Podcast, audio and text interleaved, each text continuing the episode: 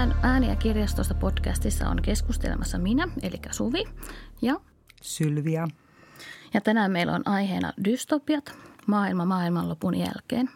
Kertoisitko Sylviä vähän, että mitä tämä dystopia tarkoittaa? Joo, eli dystopia on utopian vastakohta, että utopiat on niitä, että mitä kohti tätä tavalla tavoitellaan ihane yhteiskunta. Mm. Niin dystopia on sitten se, se semmoinen niin kuin vaarakolmio siellä, että ei tähän suuntaan, tätä emme halua. Ja tota, dystopioita on erilaisia, että voi olla, että se yhteiskunta esimerkiksi sortuu, on ydintuho, ekologinen katastrofi, pandemia. Näitä on monia syitä, mitkä voi murentaa sitten – yhteiskunnan ja, ja ihmisten järjestyksen. Tai sitten voi olla, että jotkut yhteiskunnalliset tekijät tekee ihmisen elämästä dystooppisen, että on yhteiskunta, jossa vaikka yksilön vapautta voimakkaasti sorretaan. On tämmöisiä poliittisia tai uskonnollisia tekijöitä. Niin. Tässähän sinänsä, jos ajattelee, tota, että se dystopia tulee tällaisen yhteiskunnallisen muutoksen kautta, niin mulle tuli mieleen, että se saattaa olla toisin, toisten utopia, joka ikään kuin rajoittaa sitten taas toisen osan, osan niin ihmisistä niin elämää. Totta.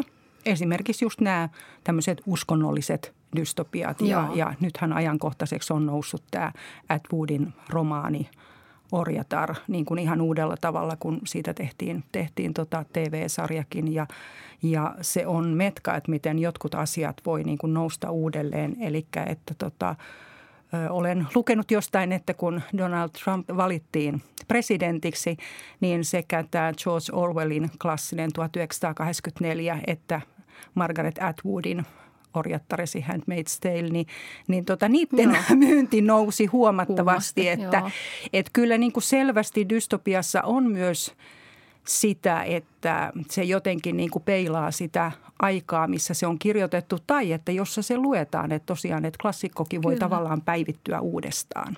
Kyllä. No miten sitten tota, tällaiset teknologiset kauhuskenaariot, nehän näkyy etenkin tuolla skivikirjallisuuden puolessa. Se on totta. Eli onhan näitä paljonkin tarinoita sekä kirjoissa ja varsinkin leffoissa tulee ehkä ensimmäiseksi mieleen Terminaattori.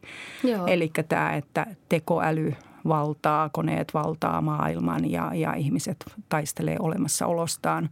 Ja aika useinhan näihin dystopiajuttuihin liittyy just tämä, että, että niin kuin ihan eloon jäämisestäkin – kamppaileminen. Ja sitten, että, että on ollut myös sitten semmoisia, että missä niin kuin voi olla, että markkinavoimat sitten, sitten valtaa ja kaikesta tehdään tota kaupallista. Että se on sitten vähän toisenlaista sinnittelyä pienellä yhteis- äh, ihmisellä, jos, jos tota, se on joku tämmöinen niin kuin poliittinen tai, tai uskonnollinen tai markkinavoimien kaappaama yhteiskunta. Mutta niin, että... no, rahallahan ei sinänsä ole mitään kotimaata, että jostain luin tällaisenkin pätkän.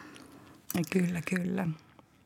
Mutta se on metkamusta, että et tota, dystopia on nyt, siis onhan sitä aiemminkin julkaistu, mutta selvästi siitä on tullut entistä ajankohtaisempaa nyt 2000-luvun aikana ja, ja varsinkin Joo. 2010-luvulla, että sekä aikuisille että myös nuorten kirjallisuudessa on selvästi ollut semmoinen dystopia-aalto, että Joo. se on nyt jotenkin tosi trendikästä kirjallisuutta, jota, jota julkaistaan paljon. Joo, itsekin olen tämän huomannut ja nimenomaan ehkä siinä 2010, kun tuli tämä nuorille tämä Matkia Närhi tai mikä, mikä se nyt oli, se Susan mm. Collinsin, Collinsin tota, kirjasarja, niin, niin sehän oli tosi, tosi suosittu ja toi to, kokonaan nuoren, nuorten kirjallisuuden uuden aallon tätä dystopiakirjallisuutta.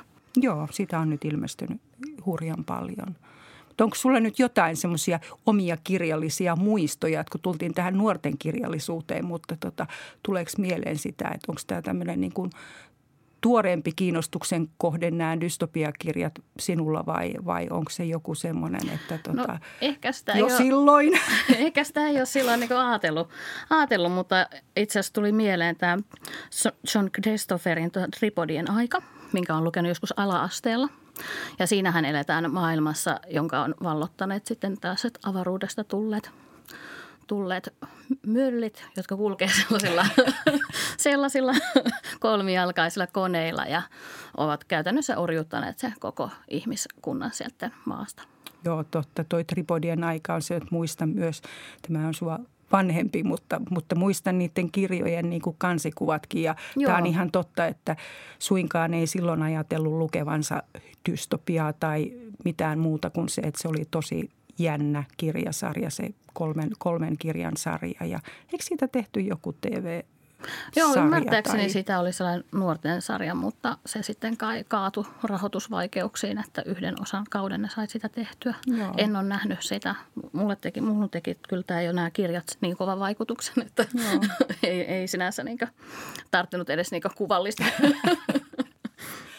Kyllä, mutta selvästi nämä on myös tarinoina semmoisia, että, että yllättävän moni on niin, että niistä on tehty joko, joko tota TV-sarjaa tai elokuvaa, että, Joo.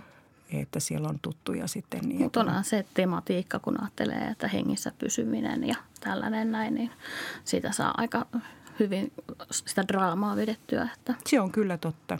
Se on kyllä totta. No mitä sulla on viimeaikaisia lukukokemuksia dystopian alalta? No tällainen ruotsalainen kirja. Tämä on tehnyt Lars Wilder Eng. Ja tämän nimi on Tähtikirkas ja se aloittaa tällaisen kolmiosaisen sarjan. Ja tässä on tällainen, tällainen tilanne, että kaikki teknologia alkaa pikkuhiljaa niin sammumaan. Ensin kännykät sekoilee ja sitten niitä ei saa enää päälle ja pikkuhiljaa tilanne pahenee ja pahenee ja lentokoneet tipahtaa, koska niiden sähkölaitteet lopettaa toimimisen ja tällaista näin. Mutta sä oot lukenut tämän saman kirjan. Joo, mä luin sen, sen tämän Tähtikirkas nyt tänä vuonna. Itse asiassa se kirjahan ilmestyi jossain, taisi olla viime vuoden loppupuolella ja, ja tota, tämän vuoden puolella itse siihen tartuin. Ja siinä on tosi hyvin ja hyytävästi kuvattu se, että miten haavoittuva yhteiskunta on. Ja sitten kun se tulee vähän silleenkin hiipimällä, että alkaa kaikki niin kuin elektroninen laitteisto tökkiä, mutta tota, kukaan ei niin kuin tiedota mitään, kukaan ei tajua, että, että tämmöistä on tapahtumassa. Ja miten nopeasti, tähän tapahtuu Ruotsissa, niin, niin miten nopeasti niin kuin kaikki sortuu. Ja sitten, että kyllä tuli mieleen, että tuommoisessa kerrostaloasunnossa on todella kädetön sitten, että kun kaikki lakkaa toimimasta, niin, niin tota, siinä ei ihan hirveästi elämisen edellytyksiä ole. Mutta Joo, se on Joo. tosi mielenkiintoinen ja, ja hyvin kirjoitettu. Joo, niin mä ajattelin itsekin tätä, niin kuin sanoit tuosta, että niin kuin siellä ei, ei mitään tiedotusta ollut, koska ei tiedetä, että tällaista edes tapahtuu. Mm. Eli jossain vaiheessa ne kattelee niitä uutisia näistä, että on laajoja sähkökatkoksia. Mm. Mutta ei ole mitään syytä niille ja koko ajan oletetaan, että asiat tulee kuntoon. Ja sitten tuleekin se tilanne, että pikkuhiljaa kaikki kaupungit pimenee maailmassa – niin, niin se on aika, ja sitten kun se on näin niin tähän meidän omaan aikaan sidottu, niin se on aika hurja lukukokemus sinänsä. On, se oli, se oli, ja se oli hurjan hyvin kuvattu se, että, että juuri tämä, että miten haavoittuvia me ollaan. Ja ehkä yksi tässä omassa lukukokemuksessa aina on näiden dystopioiden suhteen, että musta tuntuu, että enemmän tai vähemmän tietoisesti sitä miettii, että kuinka minä tällaisissa olosuhteissa – pärjäisin mm. ja toimisin ja, ja ehkä sekin, että, että minkälainen ihminen olisin.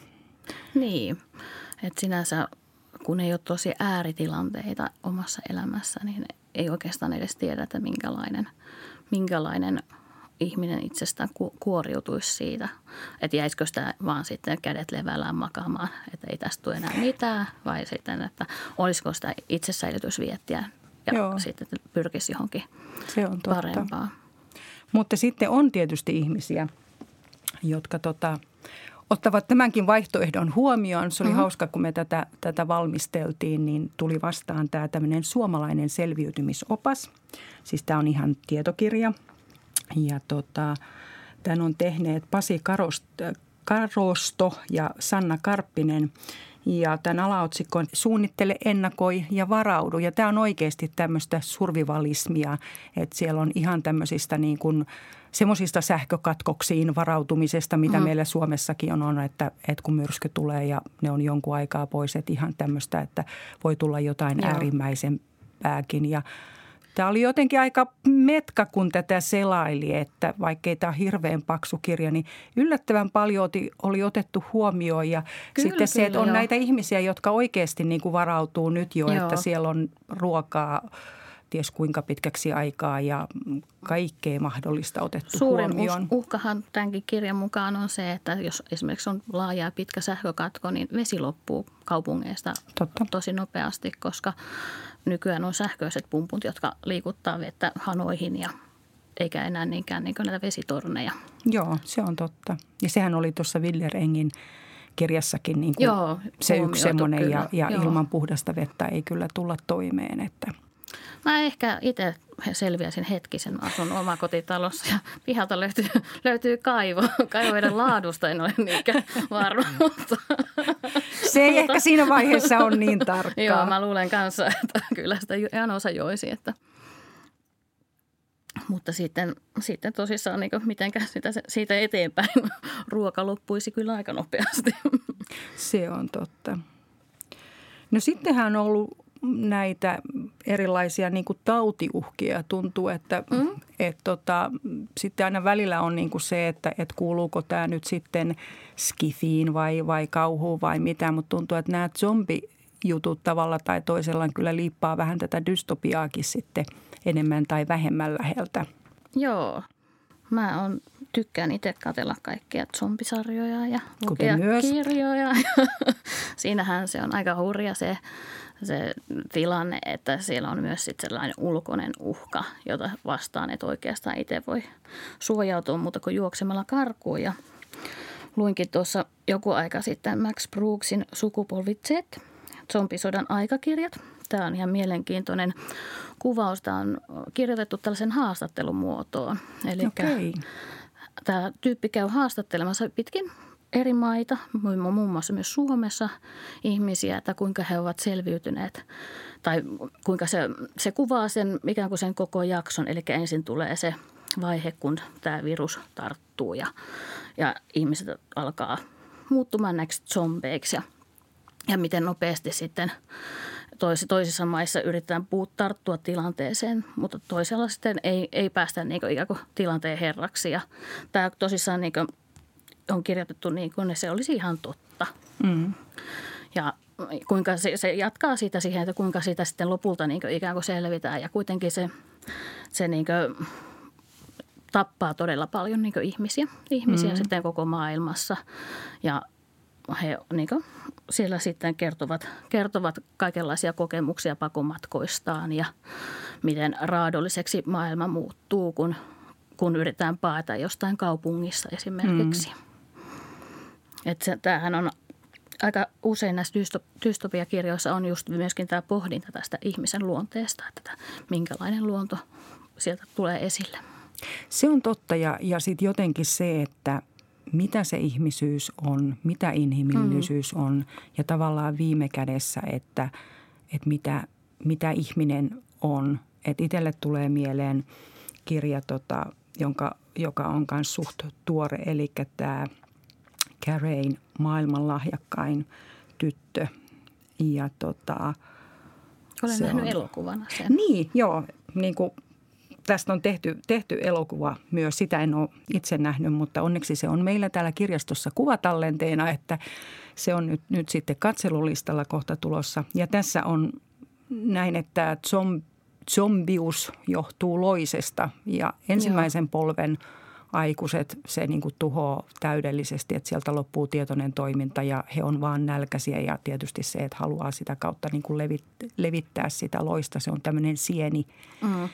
sieni ja sitten loppujen lopuksi niin kuin ihmis, ihminen sitten rupeaa kasvaa sitä sieniri, sienirihmastoa. Mutta Joo. sitten lapset, jotka on mahdollisesti, että vanhemmat on, tota, että äiti on ollut jo saanut tartunnan, mm. kun on, on odottanut lasta tai miten Joo. he on tulleetkaan, niin, niin tota, he sitten elää niin kuin symbioosissa sen loisen kanssa, että se tietyllä tavalla ovat zombeja joo, mutta et he on myös ihmisiä. Ja tässä kirjassa mm.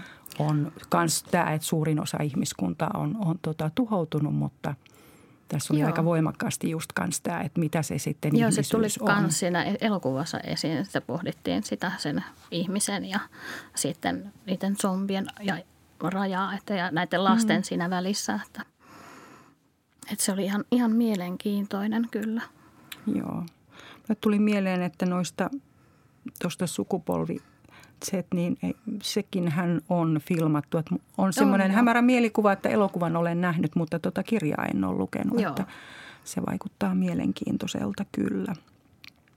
Tuossa vähän aikaisemmin puhuit tuosta niin inhimillisyydestä ja mitä se ihmisyys on. Niin sittenhän on tämä Cormac McCartneyn tiekirja, mikä kertoo isästä ja pojasta, jotka vaeltavat tämän tuhoutuneen maan läpi. Heidän omaisuus on ostoskärryssä ja he siellä sitten tuhkassa ja muussa, siis maailmasta ei käytännössä ole jäänyt jäljelle mitään, mitään niin äh, tämä heidän suhteensa tässä kirjassa on aika vaikuttava vai mitä mieltä sä oot? Joo, ja täytyy sanoa, että kaiken kaikkiaan niin kuin ihan sitten kaunokirjallisena teoksena, niin musta tämä Cormac McCarthyn tie niin on yksi parhaita dystopioita, joita on lukenut. Kyllä. Ja kun monet on aika, tai niissä on niin kuin toiminnallisuuttakin, ei kaikissa, mutta, mm. mutta monissa ja, ja ehkä niin kuin vähän sitä semmoista actionia ja, ja näin, niin tämä on metka, että tämä kirja, vaikka tämä on nimenomaan selviytymistä ja eloon jäämistä, niin se on jollain, siinä on jotain semmoista metkaa, seesteisyyttä ja kauneutta. Joo. Ja ja itseäni just kosketti tämä isän ja pojan suhde ja sitten se, että itse asiassa he tavallaan niin kuin, musta kumpikin suojelee toisensa ihmisyyttä. Mm. Että se Joo. isän ainut kiinnekohta ja varmaan mielekkyys siinä tuhoutuneessa maailmassa on tämä rakkaus poikaan ja Kyllä. yritys niin kuin varjella sitä poikaa mahdollisimman hyvin.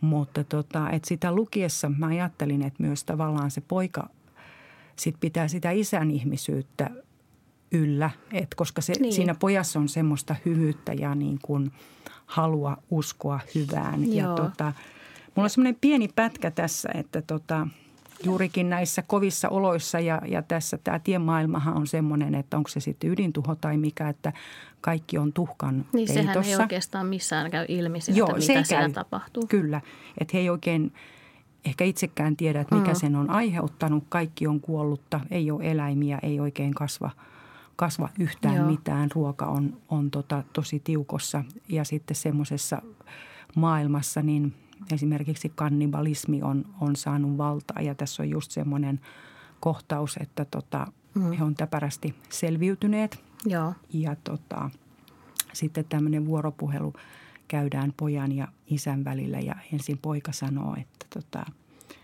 eihän me koskaan syödä ketään. Ei, ei tietenkään – vaikka ihan näännyttäisiin nälkään. Mehän näännytään. Sinä sanoit, ettei näännytä. Sanoin, ettei me kuolla. En sanonut, etteikö nähtäisi nälkää. Mutta ei syödä. Ei, ei syödä. Ei vaikka mikä olisi. Ei. Ei vaikka mikä olisi. Kun me ollaan niitä hyviä, niin. Me kannetaan tulta. Me kannetaan tulta, niin. Okei. Eli siellä on tulee hirveä... siellä, on, siellä on hirveän jotenkin ihania tämmöisiä lyhyitä keskusteluja isän ja pojan välillä. Joo.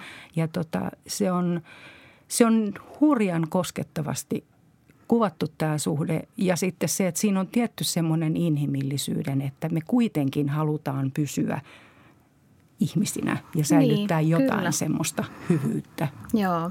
Muistan yläasteella yksi opettajistani kysyi meiltä, että – että mikä tekee ihmisistä ihmisen. Ja hänen vastaus oli siihen, että toinen ihminen. Ja tässä, tässä mun mielestä tulee tämä tällainen ajatus aika hyvin, hyvin niin esiin. Että Joo, totta. Se, se on kyllä, että, että se on niin tämän kirjan semmoinen iso, iso sanoma. Ja on ihan hurjan koskettava kirja, on, yksi, yksi on. ikuisia lempareita. Joo, suosittelen kaikille. Musta samalla lailla tota, jotain semmoista samaa kuulasta ja kaunista henkeä, vaikka, vaikka maailma on hurja ja ahdistava, niin on tuossa Emmi Itärannan teemestarin kirjassa.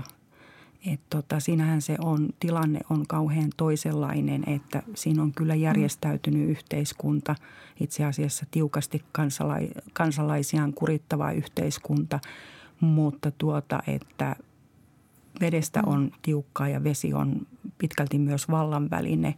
Joo. Ja tota, tota, tota, niin kuin sillä lailla ahdistavaa. Mutta myös, että vaikka aihepiiri oli semmoinen, niin, niin tota, kans hurjan kauniisti kirjoitettu. Että sä luit tämän kanssa, että mitä, Joo. mitä siitä ajattelit. Se oli hirvittävän lempeä. Totta, joo. Siis se, kun mä luin sitä tosissaan ihan tätä, tätä podcastia ja sun suositus, suosituksen perusteella, niin, niin tota, se, oli, se oli todella lempeä se, se kirjoitustyyli. Mä en tiedä, olikohan siinä sitten tavoiteltu sitä vettä ikään kuin jotenkin se tuli Niin, siinä, joo. siinä niin se, ta, niin kerronnan, kerronnassa. Joo. Mutta tota, tapahtumathan oli tietenkin, niin kuin, tai yhteiskunta oli hankala ja paha, paha ja, tota, ja se, just se veden riittävyys, niin ne oli tota, ja se on hirveän niin kuin, mm, miten mä nyt sanoisin, niin ihan ajankohtaistakin, että jos ajattelee, niin on maailmalla jo kaupunkeja ja maita, missä pitää oikeasti miettiä, että mihin sitä vettä käytetään. Meillähän on täällä hyvin tämä asia täällä Suomessa, että riittää kyllä. Se on ihan totta, että, että siinäkin mielessä tämä on, vaikka se sijoittuu jonnekin epämääräiseen ikään kuin tulevaisuuteen, mm. joku ehkä eto, ekokatastrofi on, on tapahtunut ja, ja tota, on vähän hämäriä vuosia, joten historia ei ole niin tiedossa eikä, eikä, eikä halutakaan tietää, mutta tosiaan niin tilanne on se, että vettä ei kauheasti ole ja se on tosi niukassa. Ja ähm, kyllä tuossa kirjassa munkin mielestä on vedellä myös semmoista niin kuin symbolista merkitystä. Mm, ja sitten joo. toi oli hyvä huomio, että onko se kerronnan rauhallisuus tavallaan, että, että Mm. siinäkin se niin kuin veden Niin, se- virtaus ja joku semmoinen. Ja siinähän liittyi näihin, siinä oli ne teeseremoniat, niin Joo. siihen liittyi paljon semmoista ajatuksellistakin taustaa, mikä oli musta tosi Mm. viehättävää ja teki siitä semmoisen, no just jotenkin lempeän ja kauniin. Mm, kyllä. Ja sitten toi, mä sanoin tuosta hämäristä vuosista, niin se oli musta mielenkiintoinen se tilanne siinä, että kun he ei oikeastaan tienneet sitä omaa historiansa ne ihmiset. Ja se suorastaan oli niin pimitetty heiltä. Kyllä. Että miten se katkaisee ikään kuin sitten sen, että sen miten mikä sun oma paikka on sitten maailmassa, kun sulla ei ole historiaa, sun kansalla ei ole historiaa. Joo, totta. Et voi sanoa, että myös se semmoinen tiedon rajoittaminen sillä lailla, että, että siinä oli myös, että ihmisillä oli näitä viestimiä, mutta ei ollut kirjoja. Joo. Että se, että, että ei ole tietoa siitä, että mitä on ollut ennen meitä, niin on Niin. tapa hallita ihmisiä. Ja se oli minusta myös hyvin mielenkiintoinen ajatus, Joo. ajatus tässä kirjassa.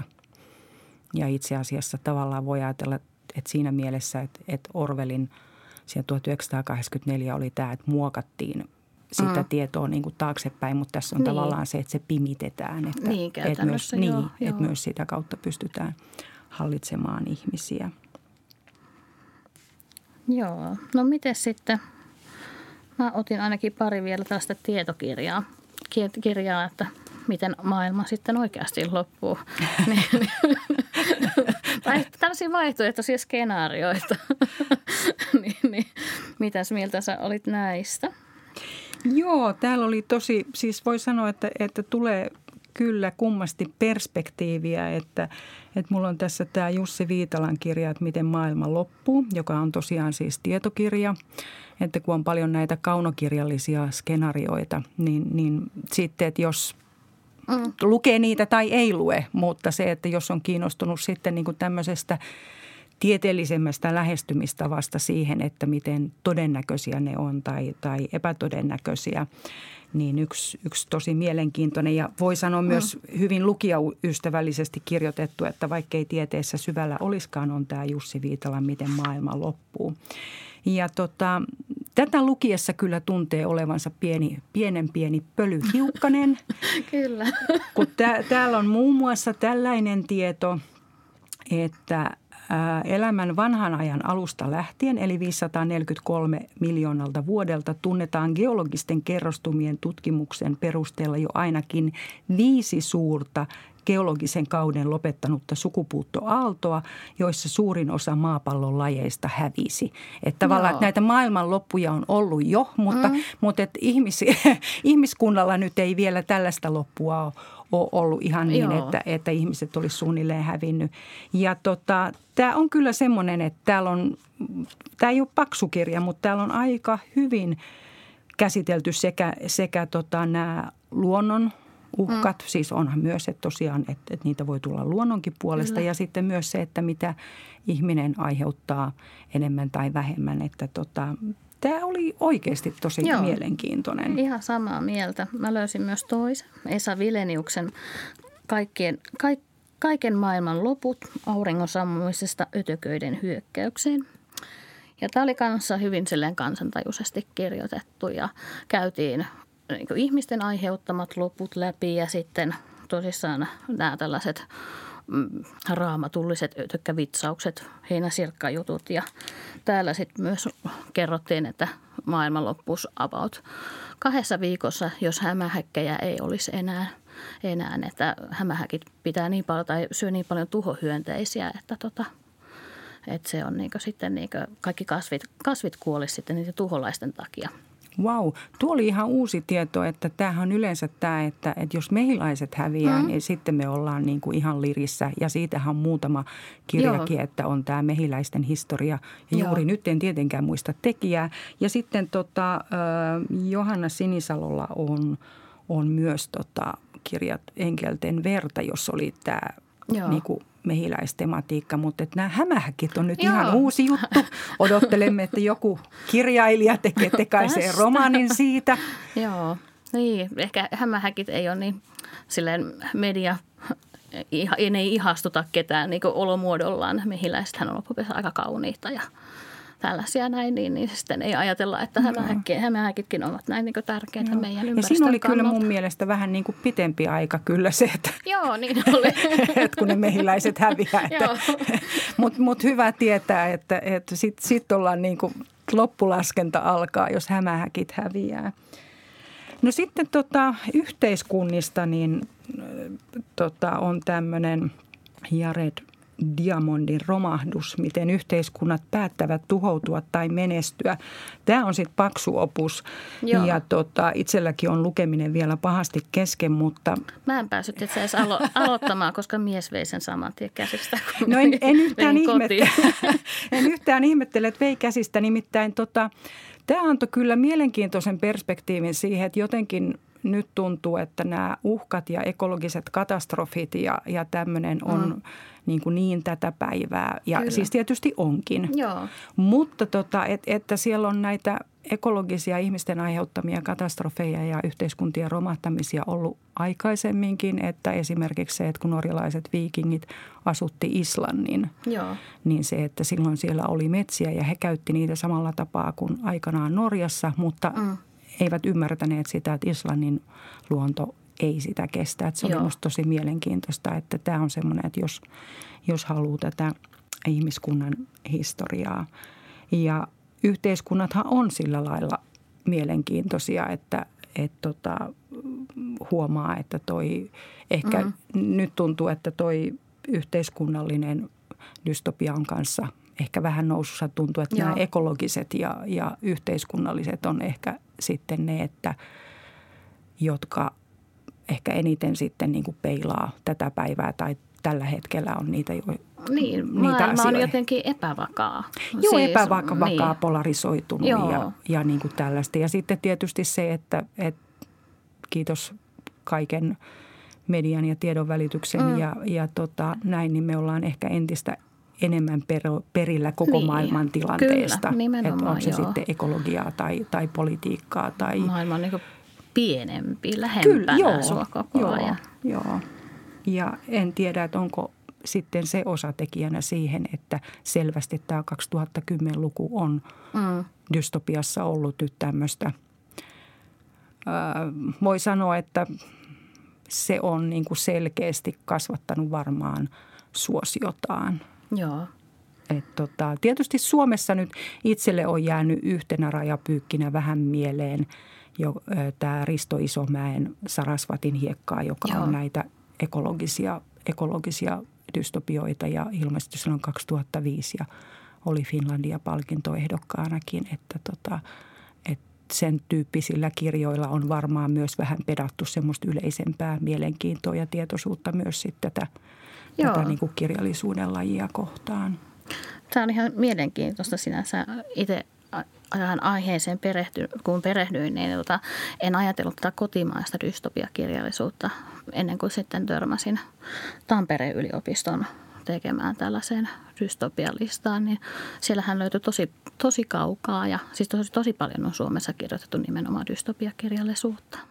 Joo, se on totta, että se Tampereen yliopiston dystopia-projekti on tosi mielenkiintoinen ja itsekin hämmästyin sitten, kun tota, he on kerännyt, kerännyt tosiaan listan kotimaisesta dystopiakirjallisuudesta, niin Joo. sitä on yllättävän paljon. Ja sitten se, että onhan sitä kirjoitettu jo niin kuin aikaisemminkin. Mm. Että se on ehdottomasti semmoinen, että mihin kannattaa perehtyä ja helposti löytyy, kun vaikka googlettaa Tampereen yliopisto ja dystopia-projekti, Joo. niin siellä on paljon tietoa siitä projektista ja siellä on tosiaan tämä, tämä lista. Ja sitten toinen, mistä saa hyviä hyviä vinkkejä on sitten Ylellä on aika kattavasti kanssa kerätty näitä. Heillä on ihan videokuvaohjelmaa ja tota, sitten myös tosi podcasteja tota, dystopiakirjallisuudesta. Joo, ja siellä oli hyviä no, artikkeleja kyllä, kanssa, joo. Että, että ehdottomasti myös ne Ylen sivut oli semmoisia. Että... Ja mä tykkäsin niistä, että jos olet lukenut tämän ja tykkäsit, niin, niin sit heillä oli vielä ehdottaa sitten lue lisää samanlaisia. Totta, joo. Mikä oli mun mielestä tosi kiva. Kyllä, kyllä. Erittäin, erittäin antoisa sivusto, että ehdottomasti kannattaa niin kuin tutustua näihin, jos tämä aihepiiri kiinnostaa. Ja no sanois nyt Suvi, että minkä takia dystopioita kannattaa lukea? Että minkä takia me luetaan nyt tällaista, että mikä on siis maailma on, on joko päättynyt tai sitten jotkut tosi ikävät tyypit meitä hallitsevat. Ja Aika paha kysymys. tuota, no mä luen itse sitä sen takia, että ne on mielenkiintoisia. Mua kiinnostaa ne ihmiskohtalot siellä, siellä mm. sitten siinä muuttuvassa maailmassa. Ja etenkin se vaihe, vaihe ikään kuin se, etenkin jos on sellainen, niin että se maailma muuttuu sitä mm. samaan aikaan, niin se on aina mielenkiintoista. Että kyllä mä suosittelen kaikille. Samalla voi sitten miettiä sitä omaa varautumistaan ja miten sitä, miten sitä siellä oikeasti selviytyy. Joo, se on totta, että, että minusta ne on semmoisia niin kuin ajatuskenarioita, niin. että entä jos, entä jos maailma olisi tällainen. Ja se on itsestäni myös mielenkiintoista. Ja Joo. niin kuin kaikissa genreissä, niin tämän sisään mahtuu – hyvin semmoisia, että on, osa on niin kuin tuntuu, että ne on enemmän tämmöistä eloon jäämis, vähän melkein seikkailukertomus niin. tyyppistä voi olla hyvin, hyvin niin kuin toimintapainotteistakin ja sitten voi olla tyyliin niin kuin tuo Teimestarin kirja ja, ja tie, että hyvinkin semmoisia syvällisiä, jotenkin kauniisti kirjoitettuja, rauhallisia, seesteisiä, vaikka se, se maailma on – on niin kuin todella hirveä. Ja se, mikä on ehkä yksi asia on kuitenkin, että sitten yllättäen niin kyllä ainakin muutamassakin kirjassa, niin kyllä siellä sitten sen kaiken synkkyyden keskellä – on joku ajatus toivosta. Kyllä. Ja ehkä me tarvitaan sitäkin, että ehkä myös se, että Kyllä, näissä se, se kuuluu aika mun mielestä vahvasti myös tähän, näin, tähän niin. Niin kuin, niin kuin genreen, genreen että, tota, että siinä on myös se ajatus siitä toivosta.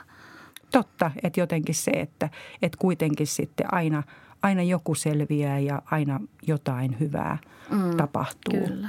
Ja ö, en osaa sitä kauniimmin ja paremmin kiteyttää – kuin tota, lukemalla lainauksen. Eli ihan tähän meidän podcastin loppuun, niin haluan lukea sitten tästä Emi Itärannan teemestarin kirjasta sen kirjan ihan vihoviimeiseen lauseen ja, ja näin se menee. Tänä aamuna maailma on tomua ja tuhkaa, mutta ei toivosta tyhjä.